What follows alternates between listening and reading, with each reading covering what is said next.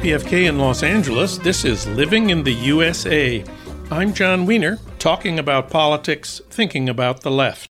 Later in the show, Judge Ketanji Brown Jackson won't be seated on the Supreme Court until late June, but we're still thinking about the significance of her confirmation as America's first black female Supreme Court justice and of that horrible confirmation hearing she endured. We have UC Irvine law professor and Nation contributor Michele Goodwin coming up on the show to reflect. Also, many proposals to reform the police were made after the Black Lives Matter protests of 2020, the largest protest movement in American history. But the problem, Erwin Chemerinsky argues, is not just the police. The Supreme Court has empowered the police and subverted civil rights. Erwin is Dean of the Law School at UC Berkeley and author of many books, most recently, Presumed Guilty. But first, what the Democrats have done wrong and what they've done right in American history. For that, we turn to Michael Kazin. He teaches history at Georgetown. He edited Dissent magazine for 10 years. He's written for the New York Times, the Washington Post, the Guardian, and The Nation. He's also written six books. The new one is What It Took to Win A History of the Democratic Party. Last time we talked here, it was about democratic socialism in America. Michael Kazin, welcome back. Good to be here, Jon. Well, today we're not going to talk about politics for the last week. We're going to talk about politics for the last century. If you had to describe Democrats before FDR in a single sentence, what would you say? I would say they believed in egalitarian whiteness that uh, they were representing and tried to represent uh, the interests of majority of ordinary white men, and they did so successfully at some times. But clearly, they were, like my friend Mike Tomasky has said in a recent book, a terrible party for everybody else, for the most part, for Native Americans, um, for Black people, um, and for many women as well. Even though, of course, a lot of women supported their men in the Democratic Party as well. But um, really, the Democratic Party that we think of as a modern, more progressive party, more liberal party, is a party that really begins to form uh, in a really serious way in the 1930s. And where does your personal history with the Democrats begin? Well, I I seem to remember I used to talk to my uh, third grade um, friends about why Adlai Stevenson uh, was a good candidate in 1956. But I do remember very well that I handed out leaflets for John Kennedy in 1960 on the streets of my hometown, Englewood, New Jersey, which is uh, uh, just a short bus ride from the George Washington Bridge uh, uh next to New York City. Uh, and my parents were devout liberal Democrats, like lots of uh, Jews from New York and that area were. And so many ways, uh, even though I'm a leftist and uh, a democratic socialist, I've also been a capital D Democrat for most of my life. Have you always supported the Democratic candidate for president? Uh, not in 1968, when I was in a group uh, you know well called Students for Democratic Society uh, when I was in college. And then uh, the Vietnam War turned me against the Democrats. Of course, the Vietnam War was a war being prosecuted by Democrats, Lyndon Johnson and the Democratic candidate in 68, Hubert Humphrey. So I joined a march uh, in Boston calling for uh, people to vote in the streets, vote with your feet, not to vote, in other words, uh, but to demonstrate instead. In 19, 1980, uh, excuse me, um, even though I certainly you know preferred Jimmy Carter to a degree to Ronald Reagan in that election, I was so fed up with Jimmy Carter's lousy presidency, his helping to ignite a new Cold War with the Soviet Union, that I voted for a candidate most people probably never heard of, uh, named Barry Commoner, a uh, left wing environmentalist uh, who ran as a candidate for a new party called the Citizens Party, who got all of two, all of a quarter of a million votes. Our modern political history, as you say, begins really in 1936 with FDR's huge re-election victory that year. You call it the most complete victory in the history of partisan presidential elections. How did he do it? He did it by putting together a coalition uh, a majority coalition, which is how Democrats uh, become a majority party. Put together for the first time both white people and black people, because 1936 the first presidential election where a majority of black voters who were able to vote in the South, of course, most could not.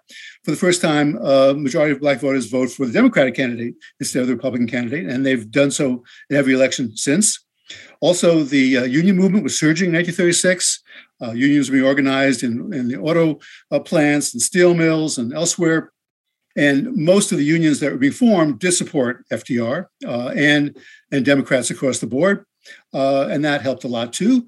Also, a lot of people who just out of a job, who thought the Republican Party was the party that caused the Great Depression, voted for Democrats as well.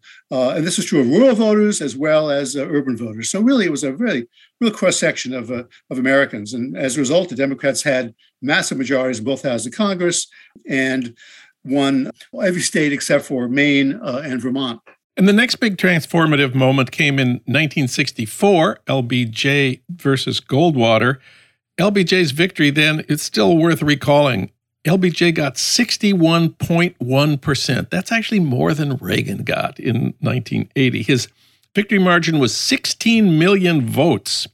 The new Senate for LBJ had 68 Democrats, more than two thirds. So, what can you do with a landslide of the, that proportion? You can pass Medicare, you can pass the war on poverty, and you can pass the Voting Rights Act, the late lamented Voting Rights Act. This was a huge transformative moment for American uh, history, but in 1966, in the midterms, uh, it was a disaster for the for the Democrats and for LBJ. What went wrong? What happened to the massive majority, supermajority that Johnson had created? A couple things. First of all, the Vietnam War uh, was becoming unpopular. It wasn't yet unpopular among the majority, but it's becoming unpopular, including among a lot of liberal Democrats who didn't vote for Republicans, but some of them sat out the election. Also, the white backlash, the backlash against the civil rights movement, against the Civil Rights Act. Uh, George Wallace, the governor of Alabama, uh, was becoming more popular among uh, a lot of white working class Democrats, not just in the South, but in the North as well. And the war on poverty was seen as, by a lot of Americans, as giving money to poor people who weren't working. One of the lessons that uh, Lyndon Johnson failed to learn from uh, his mentor, Franklin D. Roosevelt, was that the main programs that Roosevelt passed uh, and signed and Democrats uh, enacted under, in the New Deal were programs that were perceived as helping uh, the large majority of Americans. Uh, unfortunately, uh, in the 1960s, the main programs that most people heard about that the Great Society enacted, with the exception of Medicare, were programs that were perceived as helping only minority of Americans. And of course, the anti-poverty program, though it helped all poor Americans to a degree, uh, was perceived again as helping mostly mostly African Americans. So um, white voters who felt that you know this was supposed to be their party and supposed to be their government, why was it helping people who were not like them? And, and that unfortunately uh, helped to produce a backlash. And that backlash was one of the things which helped to whittle down the Democratic majorities uh, in Congress in 1966 and the end elected Richard Nixon president in 1968. So 1968, historic event when the incumbent Democrat was forced to withdraw from his own reelection campaign by anti-war activists, including you, including me. So the story of 1968 in the, the Democratic National Convention in Chicago is well known.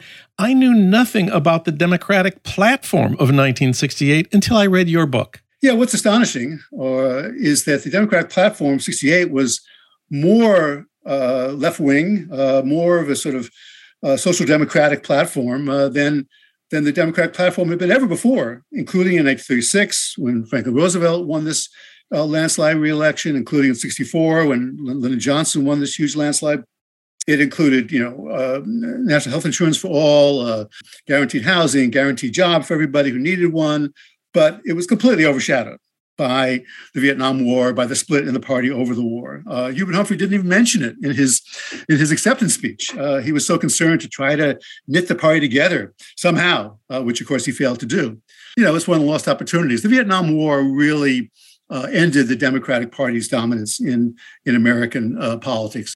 So the Voting Rights Act of 1965, as you say, caused this white backlash, especially turning the white South Republican. The last Democrat to carry the South was Jimmy Carter in 1976, and now now there's a white man's party. A majority of whites have voted Republican for the last 50 years. Uh, and then there's the party of everybody else, the Democrats. What can you tell us about this?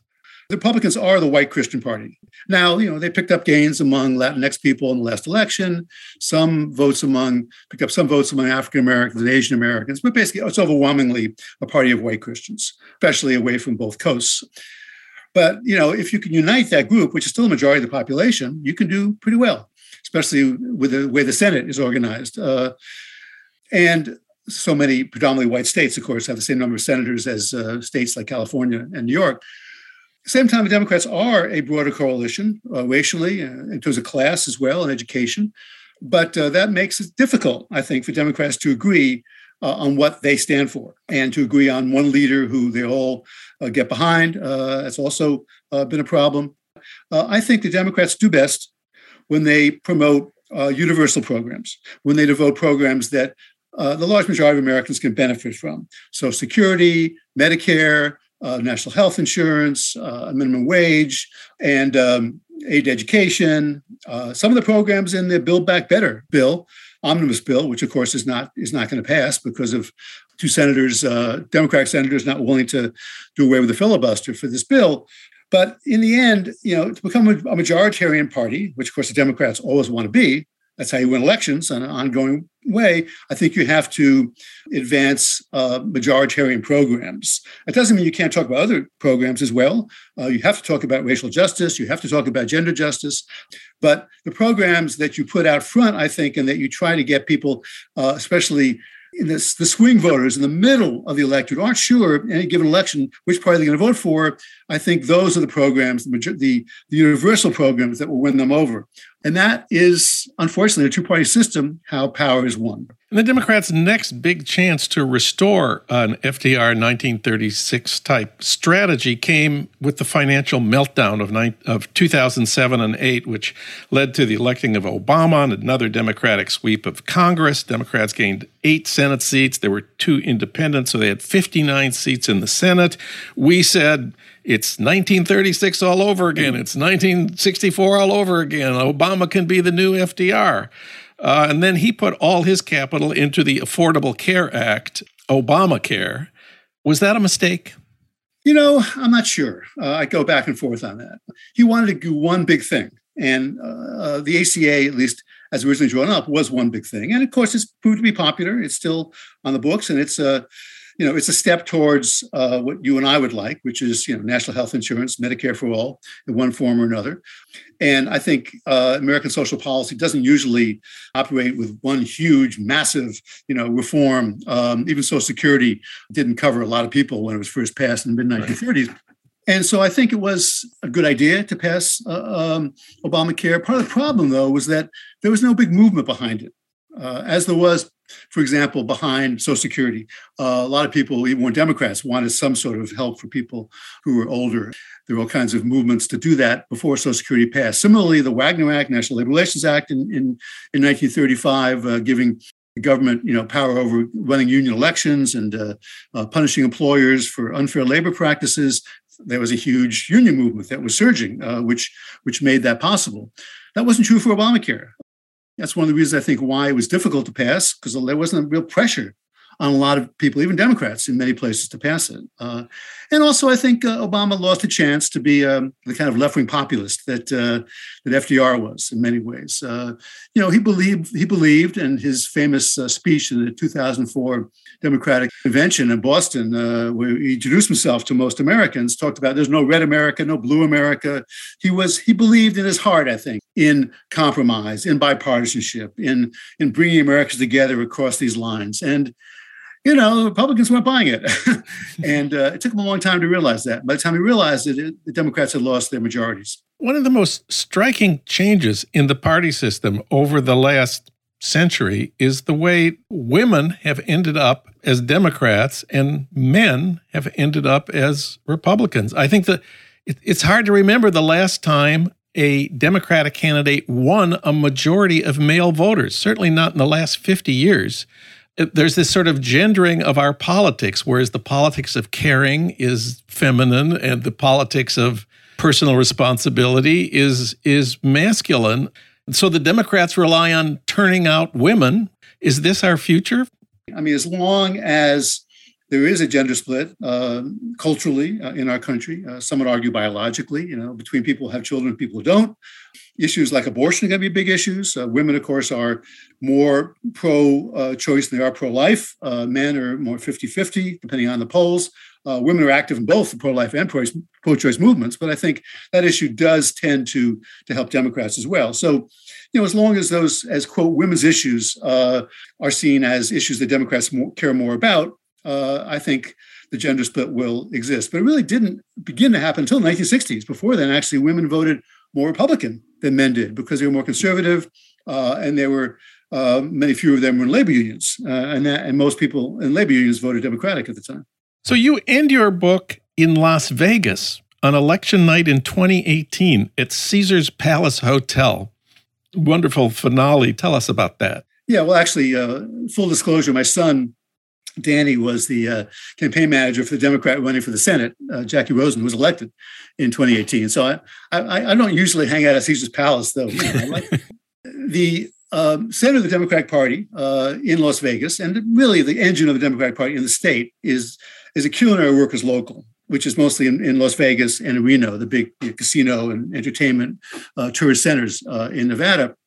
And, and they are quite a remarkable union. Uh, they first of all, they have you know something like fifty thousand members. Uh, they represent almost all the workers in the major casinos and hotels in Las Vegas, and most of them in Reno as well. They have a great healthcare plan. Uh, they have plans to teach you know people English. A lot of a lot of the workers are immigrants uh, from lots of other countries. So majority are Latinx uh, from one country or another, Latin America. Uh, but they also may have managed to work out this uh, quite amazing plank in their provision, I should say, in their contracts with the major hotels in Las Vegas, where they, they get paid leave for a couple of weeks during election campaigns to go canvass for candidates. Uh, that's quite remarkable. I don't know any of the union in America that has that provision in their in their contract. Maybe others do. I just don't know of it. And of course, that means that they are really uh, essential to Democrats winning in Nevada. And Nevada is a swing state. It's a purple state. Uh, Democrats have been winning it in the last few elections, but Republicans won it for a long time under Nixon Reagan. They won it pretty easily. Um, and so Harry Reid, the late uh, majority leader, former majority leader of, uh, of the Democrats, sort of cobbled together this connection between the Democrats and the culinary workers in Nevada about 20 years ago. And uh, it's held up until now.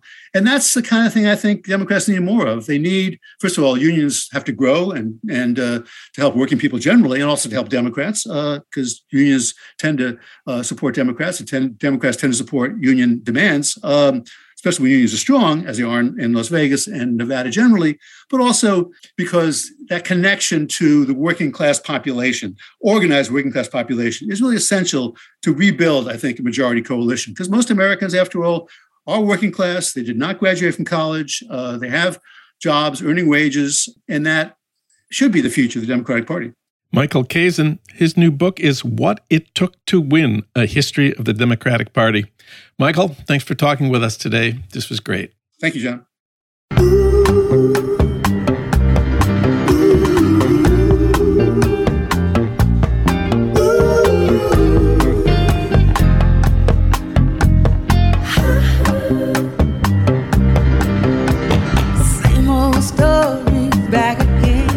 It's the same old story. This is Living in the USA, and I'm Jon Wiener, talking about politics, thinking about the left.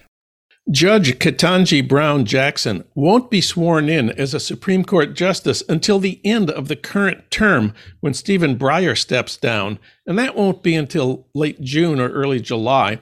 But that hasn't stopped a lot of us from thinking about the meaning and significance of her confirmation and of that horrible confirmation hearing that she endured. For comment, we turn to Michele Goodwin. She's Chancellor's Professor of Law at the University of California, Irvine, where she's also the founder and director of the Center for Biotechnology and Global Health Policy and its Reproductive Justice Initiative. She's been published in the New York Times, Salon, Politico, and The Nation, and she's host and executive producer of the podcast On the Issues with Michele Goodwin. Last time she was here, we talked about her experiences of racism in daily life in Minneapolis before she came to Irvine. Michele Goodwin, welcome back. It's a pleasure to be with you, Jon. Well, many discussions of the Supreme Court on this podcast start with the Dred Scott case or maybe Brown versus Board of Education, but you open your new piece for the nation with an 1873 case called Bradwell versus Illinois. That one was not on my exam. What was it? It's not been on the exam for most people. Sadly, it's a case that is a bit obscure, but nonetheless important to U.S. jurisprudence and law. It's a case that involved a woman who wanted to become an attorney. She wanted to be able to practice with her husband, but there was a state law that forbade women from becoming attorneys. And the case was challenged all the way to the Supreme Court because she wanted to become an attorney. She wanted to be able to practice. She wanted to be able to have all of the opportunities as a lawyer as her husband had. And at the United States Supreme Court, they upheld this law that banned women from becoming lawyers in the state of Illinois. And the court used the most misogynistic language to uphold this case. They talked about how it was important for her uh, to take care of her husband, uh, how it was important that women uh, have their roles in the home, and undergirding all of this was the sense that women lacked the capacity to reason. Women lacked the capacity, as the court said, for forensic strife. Uh, and then the court justified its sexism and this ban by saying that even though they didn't have precedent for this sense that women lacked capacity to think and to reason, they said it came from the laws of nature, as if they had gotten a phone call directly from Mother Nature or from God to say that women should never become attorneys. And that, I think, is really important to the story about Judge Jackson and women in general, because it's not that women didn't want to take on these roles. It's that men in power barred them from doing so. Please remind us how many black people have served as Supreme Court justices since the beginning of the Republic, and what proportion of them were Clarence Thomas? well, this is such a great question. While in the 233 year history of the United States Supreme Court, there have only been two Black justices to serve Thurgood Marshall, and after his retirement, Justice Clarence Thomas, who currently serves. Judge Jackson, when she becomes Justice Jackson, will be only the third Black person in over 230 years to serve on the United States Supreme Court. And while you're at it, and maybe this is the next question, let's be clear that there have only been five women to ever serve on the United States Supreme Court, and three are serving right now.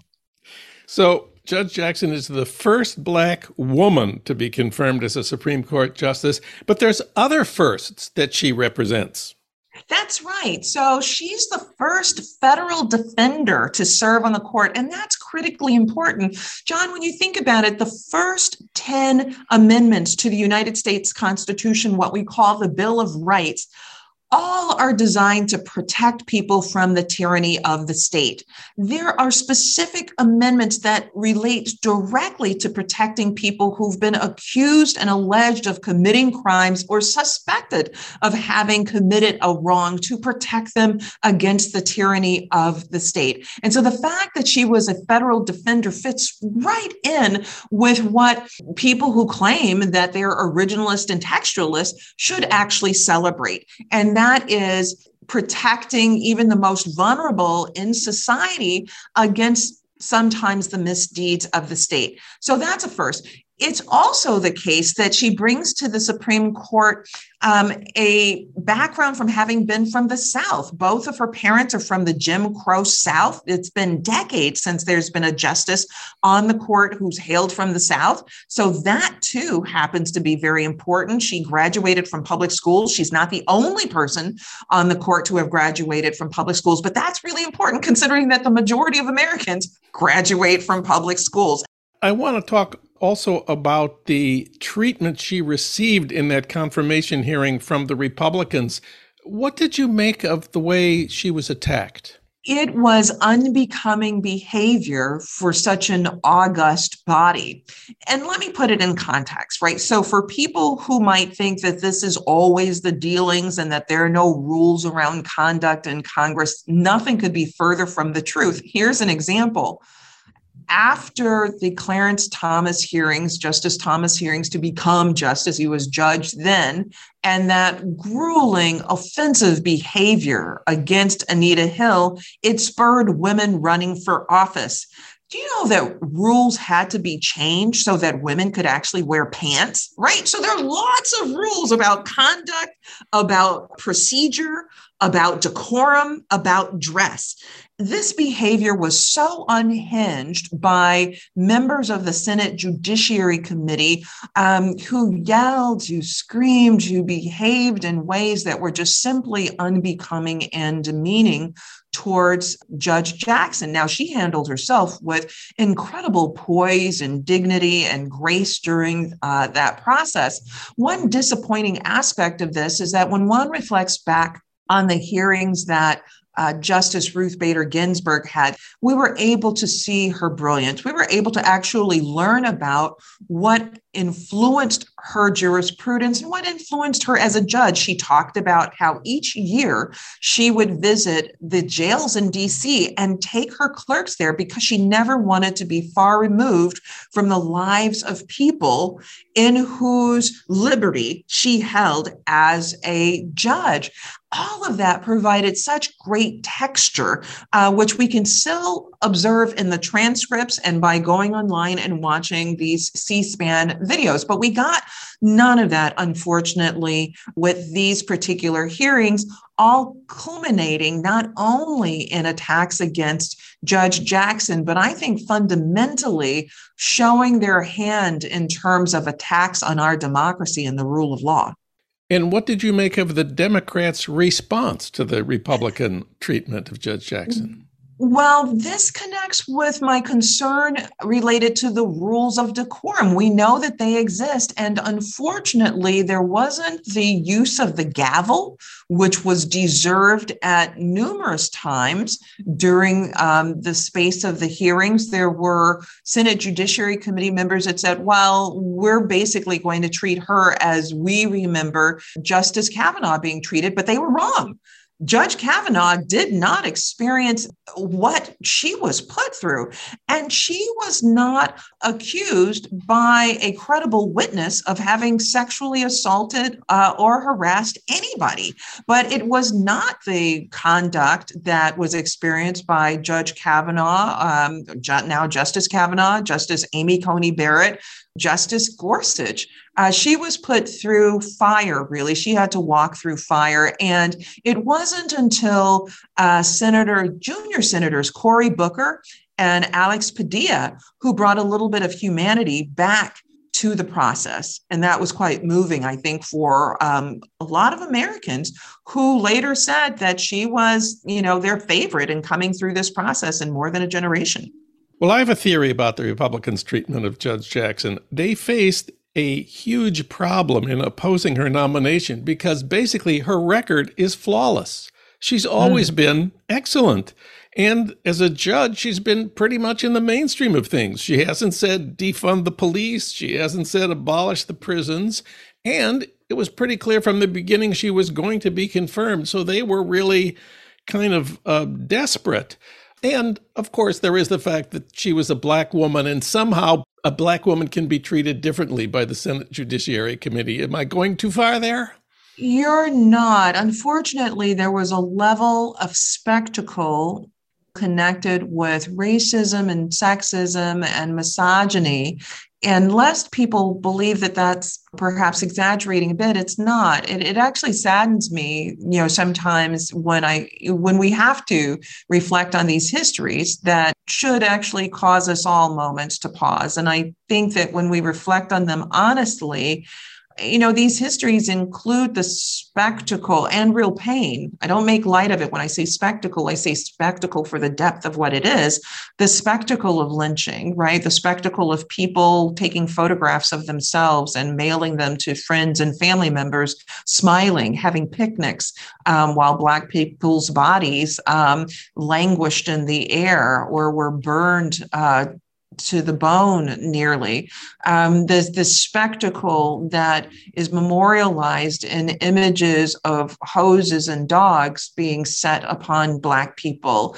Um, the spectacle of being in diners where then Black people are pulled off the seats and beaten because they're not to be welcome at the lunch counters, uh, the spectacle of uh, Ruby Bridges being escorted at five, six years old into school surrounded by guards for her protection. Um, the spectacle of the integration of, of Central High School in Little Rock, Arkansas, while mobs of hundreds are outside demanding that at least one be brought out of the nine students so that they could be lynched. These are the realities of our nation. And behind all of this sat laws and sat legislators who thought that the very laws that folks were seeking to strike down were just, even though we understand how cruel they were, how racist they were, how sexist they were. And in many ways, what we saw was a kind of modern version of the spectacle. And we saw that even at the time of the votes, the failure to pay attention to the protocols of Congress in terms of dress, coming in without a tie, doing the kind of thumbs down, um, the weight that Senator Rand Paul, uh, you know, sort of made um, after the votes were in and the wait that was, you know, what was it, uh, 15, 20, 30 minutes, just the wait until his vote came through all of that to show a kind of sneer. And of course, along the way, a smear of her and the accusations that somehow she is a groomer of pedophiles, that she is uh, soft on crime, that she cares little about people who are uh, victimized due to crime. The Senate Judiciary Committee um, and then the broader Senate showing such a level of disrespect and disregard that makes one question um, why they are in those positions at all. And in addition to the abuse and the spectacle, there were some substantive legal arguments that her critics were making, which are pretty scary, especially the attack on her work as a public defender, which is about a larger legal principle.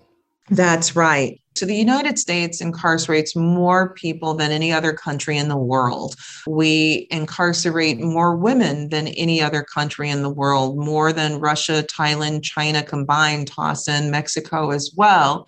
And so, in that backdrop, um, and we understand that it's important for our democracy and the rule of law that there are people willing to be uh, attorneys who represent people who are indigent and who are charged uh, with having committed crimes against the state. And so, both in terms of state public defenders and also federal public federal defenders who are representing um, people who are indigent, who are caught within the federal uh, criminal justice system. Those are very important jobs um, to have because justice does matter also, I think this is important to connect this conversation to what it's meant on the Supreme Court, where over time, within that space, there have been far more people who've been prosecutors than there have been people who represent individuals who are charged with crimes.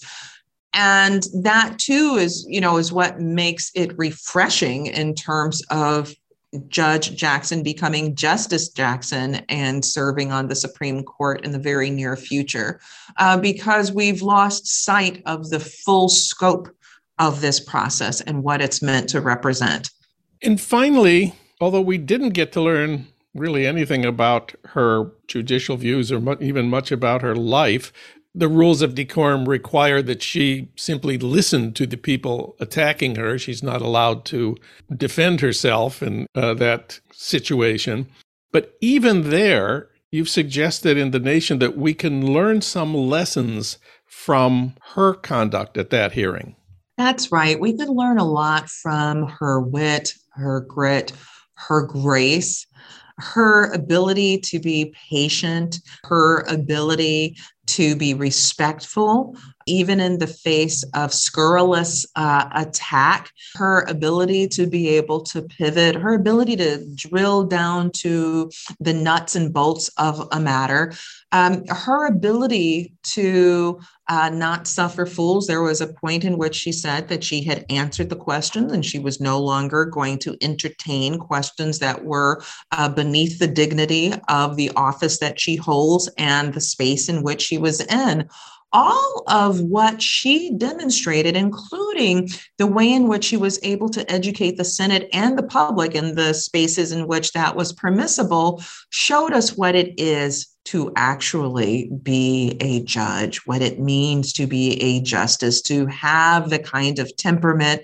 composure, and ability to be able to effectively articulate, um, even in the face of people who are engaged in vile conduct and behavior. And so it was a terrific lesson. And I think that one could juxtapose it to the conduct and behavior that we've seen in recent confirmation hearings. I mean, she demonstrated uh, without being snarky, without being snide, uh, without acting arrogant. Uh, really showed what uh, we should want out of people who ascend to the offices of being judge or justice. Michele Goodwin. You can read her piece, Judge Ketanji Brown Jackson's Confirmation Moves Us Closer to Building a Better and More Credible Supreme Court at thenation.com. Thank you, Michele. This is great. It's always a pleasure to be on with you, Jon. Thank you for having me.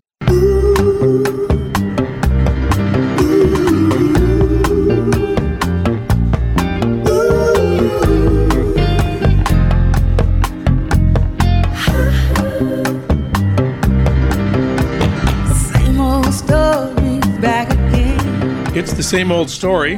This is Living in the USA, and I'm Jon Wiener, talking about politics, thinking about the left. How the Supreme Court empowered the police and subverted civil rights.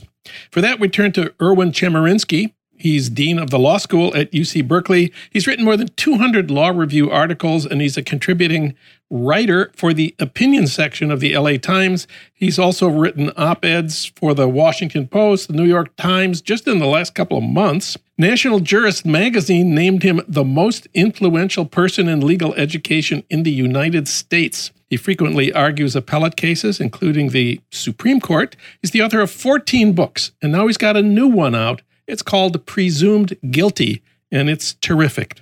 We reached him today in Berkeley. Erwin, welcome back. Thank you, Jon. It's wonderful to talk with you. Thanks for the kind words. I think we all remember the summer of 2020, which saw the largest protest movement in American history the Black Lives Matter protests about police violence against people of color.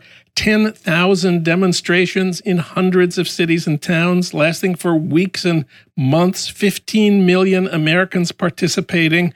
And that inspired hundreds of proposals for changing the police and the prisons ranging from abolishing both of them to training the police differently to shifting many of their tasks to more qualified people.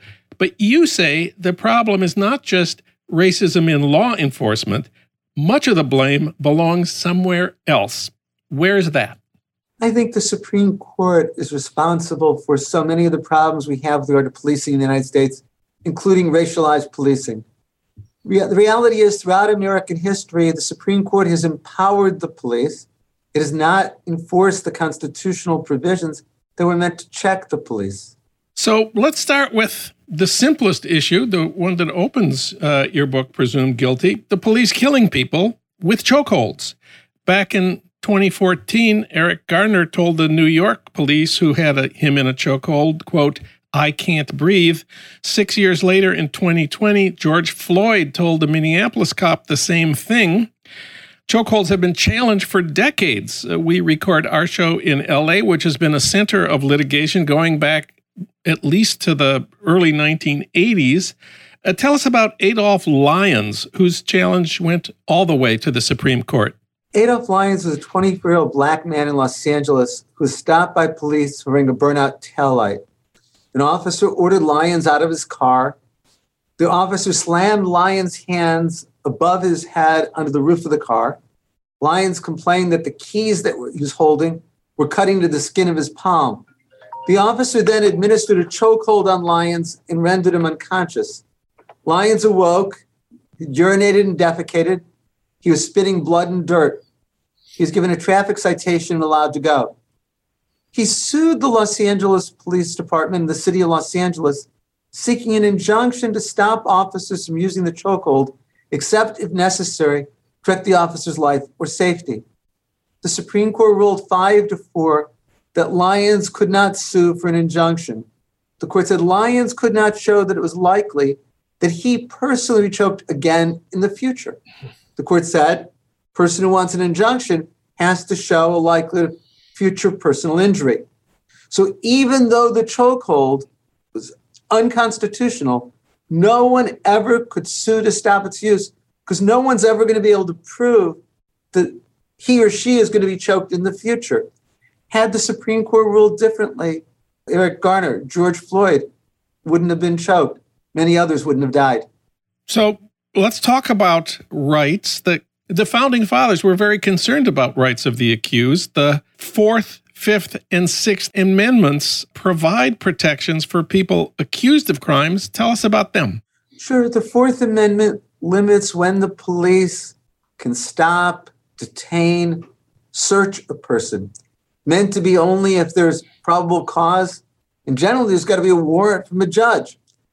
But the reality is, the Supreme Court has made it that the police can stop virtually any person, anytime, and then subject them to a search. There was a case in 1996 that I discussed in the book, Whren versus the United States.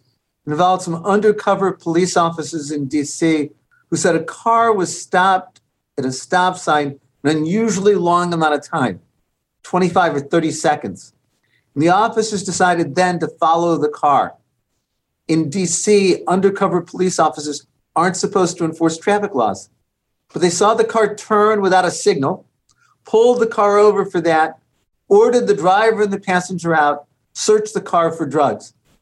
There's no doubt that the traffic stop was just a pretext to search the car for drugs. But the Supreme Court said it didn't matter so long as the police have reasonable suspicion a traffic law has been violated, the police can do this.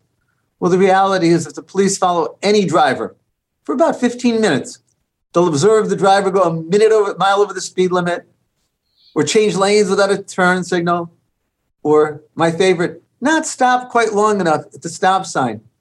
They can order the driver and passengers out, and they can do a search. It's why it's not hyperbole to say that the police really can stop and search any of us at almost any time. The Fifth and Sixth Amendments also provide protections for people accused of crimes. The Fifth Amendment, for example, has the privilege against self incrimination. The Supreme Court famously in 1966 in Miranda versus Arizona said when police are questioning somebody in custody, it's inherently coercive. And yet the reality is the Supreme Court has not provided protections against coercion. And in fact, the Supreme Court has approved things like the police tricking people into confessing. The police can say to somebody, We found your DNA at the scene, even though it's a lie. And if you confess to us, it'll go easier on you. Or the person you were with has confessed and blamed it on you. Be easier on you if you confess too. All of that, the Supreme Court has said is permissible. So the police are allowed to lie to you when you are being interrogated. This comes after they tell you that you have a right to remain silent and that you have a right to an attorney. Everybody knows from watching TV, you have a right to remain silent, you have a right to an attorney. Surely the Supreme Court enforces violations of those rights. No. There's a case that I discussed in the book where the police were questioning somebody and said, if you want a lawyer, we can't provide you one until you're tried in court. That is flat out wrong and it's against the law. But the Supreme Court allowed the confession to come in, even though the person was told there's no right to a lawyer. Or a very famous case I discussed in the book police were questioning somebody for almost three hours, and the person was completely silent. And after about two hours and 45 minutes, the officer said to the person, Do you believe in God? And he gave a one word answer, yes. They said, Do you pray to God? One word answer, yes. Will you pray to God for forgiveness for these murders? He said, Yes. That was the key evidence that led to his conviction. And of course, under Miranda versus Arizona, you have the right to remain silent. He exercised that by being silent. And yet the Supreme Court said he waived his rights and could be convicted. And what's the Sixth Amendment? The Sixth Amendment protects people when they're tried in court. And one very important aspect of the Sixth Amendment, but it also relates to due process under the Fifth Amendment, concerns how police conduct identification procedures, like the lineups we see on TV shows or in movies. The work, especially of the Innocence Project, have shown that many innocent people have been convicted because of inaccurate eyewitness identifications. In fact, a very large percentage of the people who have been exonerated because of DNA evidence turns out were convicted because of erroneous eyewitness identification. And we know from social psychologists that cross racial eyewitness identifications are particularly flawed. People are not good at identifying those of other races. Since 1986, and I picked that because when William Rehnquist became Chief Justice, through today, there's only been one Supreme Court case that's even dealt with the issue of eyewitness identification, and that came down on the side of the police. And so the result is we have police procedure that we know that's proven to lead to the conviction of innocent people, and the Supreme Court has completely ignored the problem. Now, there are cases where the police departments conclude that their members have engaged in misconduct, and that creates the opportunity for remedies from for the victims. If the police violate your rights, you have the right to compensation. It's a big part of criminal law practice.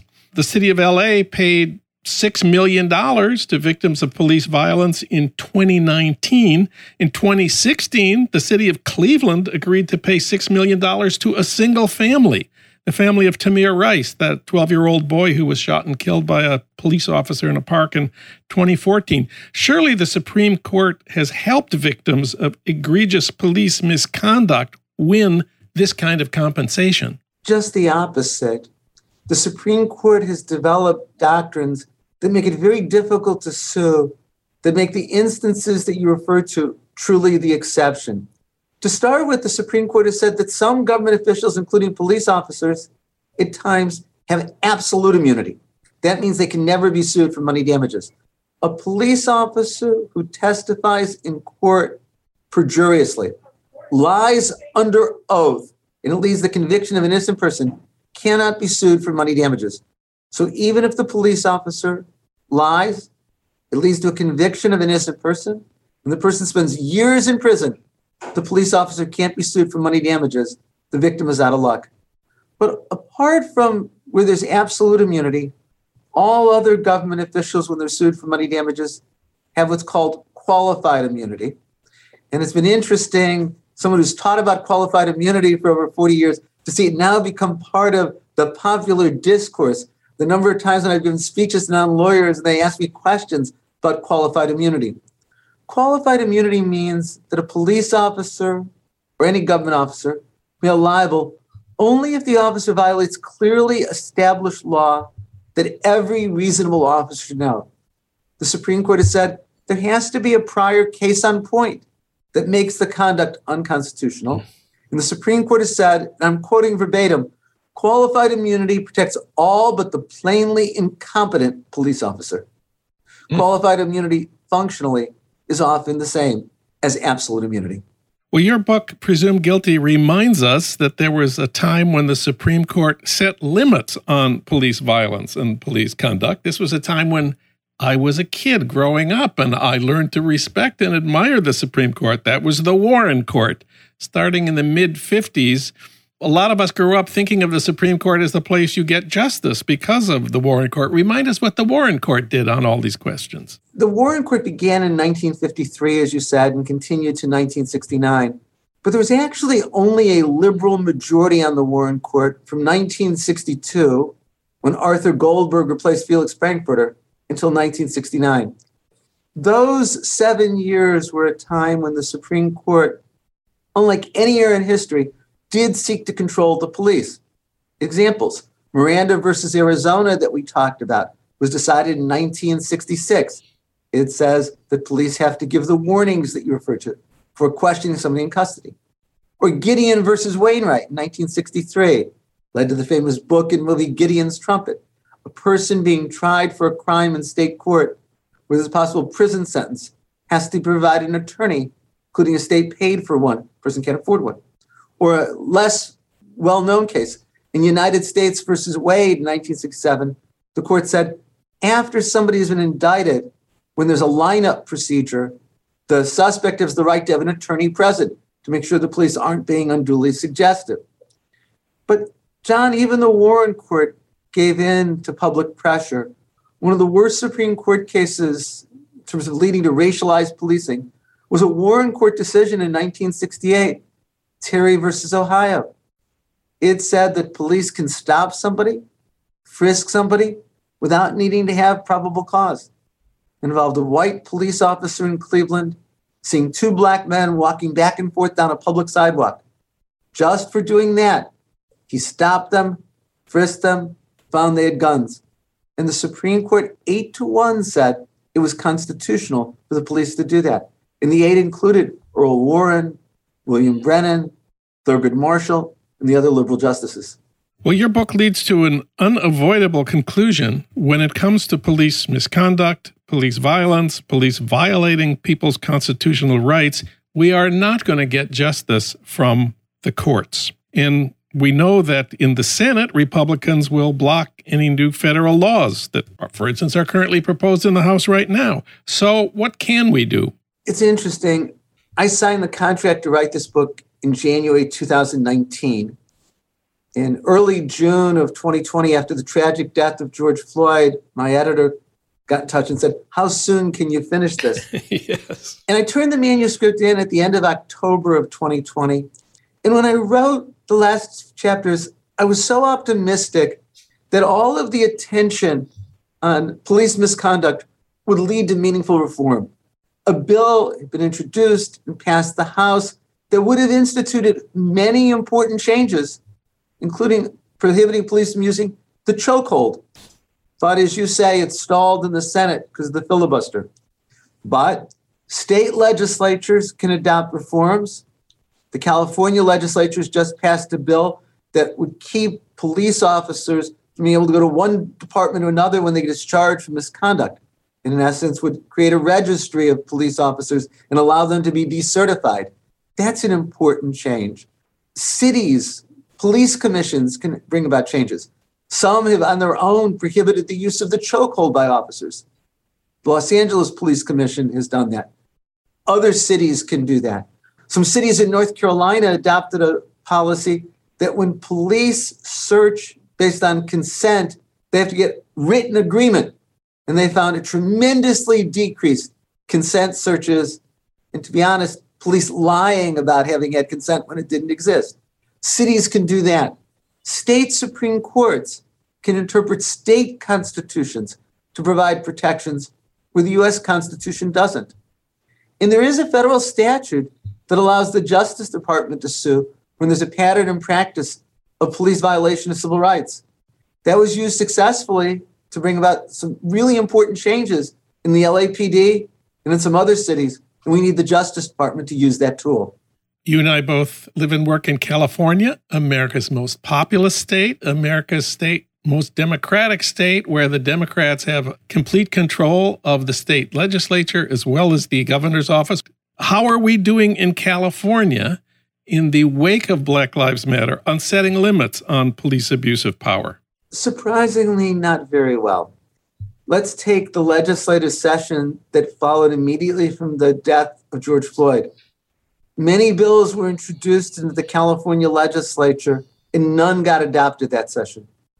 More were uh, introduced this session, and not very much got through, though some did there are so many things that could be done by state statute to reform police departments in the state. And what are your priorities on that front? Well, I would start by reforming the state civil rights law, the Bane Act, that would allow for suits against police when they violate people's rights. As I said, it's very hard to win a federal civil rights suit, particularly because of the immunity doctrines. I would like to see reforms of the state civil rights law to accomplish things like increase the liability of cities when their officers violate people's rights. It hasn't got adopted by the California legislature. I'd like to see California adopt a law that requires that every police officer record the race of every person stopped. And the reason for that is studies have shown that when the police just have to record the race, and they know they have to do so, it decreases racial profiling, lessens the likelihood somebody stopped just for driving while black or driving while brown. I'd like to see the state outlaw some dangerous police practices. I'd like to see the state, for the entire California, outlaw police use of the chokehold. I'd like to see California eliminate so called no knock warrants, except in the most extreme circumstances. A no knock entry by the police was they come in without announcing that there's a police. And of course, that's dangerous for the police and those who are present. That's what led to the death of Breonna Taylor. The police entered without announcing. A man who was with her thought it was an intruder and took out his gun. The police saw the gun, started shooting, and Breonna Taylor got killed in the crossfire. We can limit the use of no knock warrants in California by state law or by city ordinance or by police commission action. Another one I'm interested in is the creating a state registry of police officers who've been found guilty of misconduct by their own departments. That's turned out to be a hard thing to achieve. And it's essential. One of the things that I was stunned to learn 20 years ago is that there was no registry in Los Angeles to track the disciplinary violations of police officers. I mean, you would think there'd be a file where if an officer had been disciplined for misconduct, we could go and see what it was. Now, the consent decree between the Justice Department and the city of Los Angeles created such a system, but we don't have it statewide. And until this recent bill, we don't have a way of decertifying a police officer who engages in misconduct in one department and then just wants to go work at another department and doesn't reveal the misconduct that led to the firing. Erwin Chemerinsky, his new book is Presumed Guilty How the Supreme Court Empowered the Police and Subverted Civil Rights. Erwin, thank you for this book, and thanks for talking with us today. Oh, thank you so much, Jon. It's always a pleasure to get to talk to you.